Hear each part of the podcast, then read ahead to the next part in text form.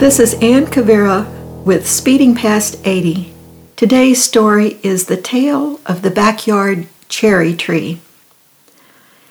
In our later years, memories bubble up like underground springs. Little events that seemed ordinary when they happened often mean a great deal at this point in life.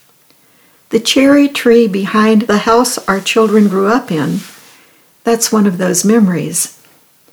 At age seven, our daughter Katie became enchanted with plants. Seed catalogs with her name on them began arriving early in March. Her method of garden planting was simple. She just ordered the prettiest pictures and waited for those seeds to come. Every summer, she grew something different many watermelons one summer, tomatoes the next. Then she discovered herbs before long, ragged clumps of mint consumed a good portion of the backyard. For years, every time anybody mowed, we smelled mint. One spring, a dead looking two foot tall stick that claimed to be a cherry tree arrived as a gift with her catalog order. Katie got busy outdoors, and after a while, she called us to come and see where she had planted her cherry tree. We couldn't bring ourselves to tell her she had made a mistake. She had planted that dead looking stick inside the tight angle formed by the back of the house and the stairwell to the basement. No problem. We figured that tree was never going to grow. So, for the joy of the moment, we held our tongues. The memory of her sweaty face, hands all grubby, hair sticking to her neck, and a proud smile remains one of my favorite memories from her childhood years. Our daughter grew, and so did the tree. By the time she entered high school, the top of the tree reached just below our second story bedroom window. When she left for college, it soared above the window and made a canopy over the stairwell. Every spring, thousands of cherry blossoms pressed against our bedroom window.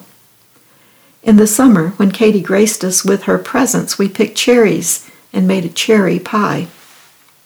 She finished college, married a wonderful man, and moved far away from the Midwest.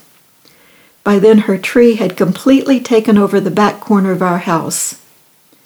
When winter winds blew, ice covered twigs scraped the glass at night. Looking at it through our window, we were nose to nose with bees collecting pollen in the spring.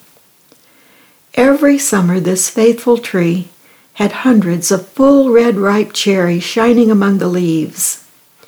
Eye to eye, we watched birds feasting on whatever fruit we did not pick.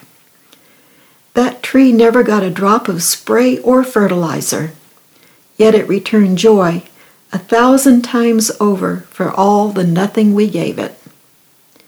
The cherry tree that came without a price became priceless. It's a rare thing to be able to give year after year and get little or nothing in return. That cherry tree is like so many of our fathers who, year after year, pour out everything they've got for the sake of their families. Men like that are priceless. We often forget to let them know we value who they are. We appreciate how much they give. We forget to tell them how much they mean to us this coming Sunday, we celebrate our fathers. Happy Father's Day to all the dads who give so much and expect little or nothing in return. We're going to stop and think about how blessed we are to have you. This is Ann Cavera. Thanks for listening. I'll be back next week with another story of faith, hope, love, and laughter.